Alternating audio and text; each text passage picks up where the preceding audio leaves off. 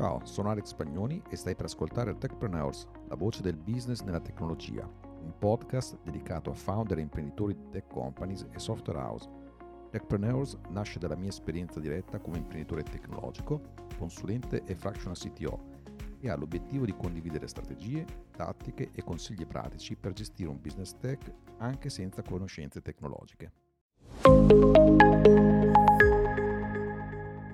Abbiamo trovato un CTO o un fractional CTO, abbiamo capito come lavorarci insieme e a un certo punto bisogna, bisogna anche capire se sta facendo un buon lavoro e magari per il founder che non è tecnico eh, eh c'è una difficoltà nel capire eh, se sta facendo un buon lavoro. Come sono le, le KPI o i consigli che hai per, per capire se sta facendo quello che deve?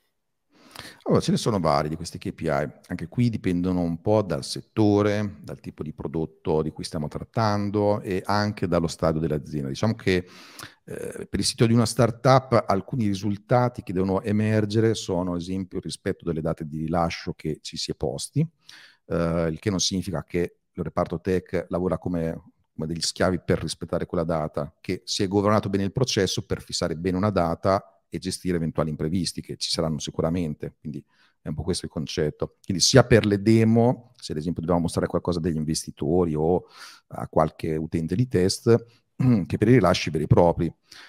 Quindi questo è un elemento già importante in una startup, perché il time to market è fondamentale. Infatti in queste fasi possiamo anche accettare di avere una qualità più bassa del codice o anche darci l'idea che probabilmente dopo che il prodotto sarà validato buttiamo via tutto e lo rifacciamo per bene dopo perché veramente è più importante time to market che non fare le cose proprio fatte benissimo. Quindi il CTO in una startup deve mirare molto a questo.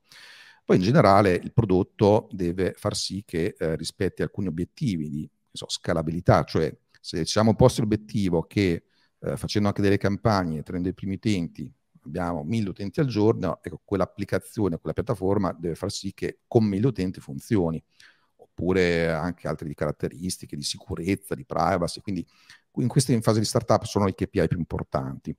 Quando invece parliamo di un'azienda più grande, più avviata, dove magari ormai il prodotto è stabilizzato, siamo in una fase anche di dominio del mercato o comunque di crescita, di scale up, allora anche qui cambia un po' il ruolo proprio del CTO in generale, perché il CTO è un, è un animale in evoluzione, non è mai lo stesso. Eh, ogni man mano che cambia l'azienda cambia anche l'esperienza e il livello del CTO, quindi certe volte deve ricominciare da capo, ecco perché anche qui di nuovo è importante un mentore anche per un CTO che già ha esperienza. Ecco, un'azienda più grande degli elementi sono il fatto di assicurarsi che ci sia allineamento strategico, quindi ci dovrebbe essere una roadmap eh, tecnologica condivisa con la direzione dobbiamo verificare che ci sia un ambiente salutare lato team di sviluppo. Allora, se ci accorgiamo che c'è un ambiente tossico, che c'è un turnover eccessivo, posto che in questo periodo il turnover è a prescindere elevato, eh, oppure se facciamo delle indagini di soddisfazione interna, vediamo che il reparto tech non sta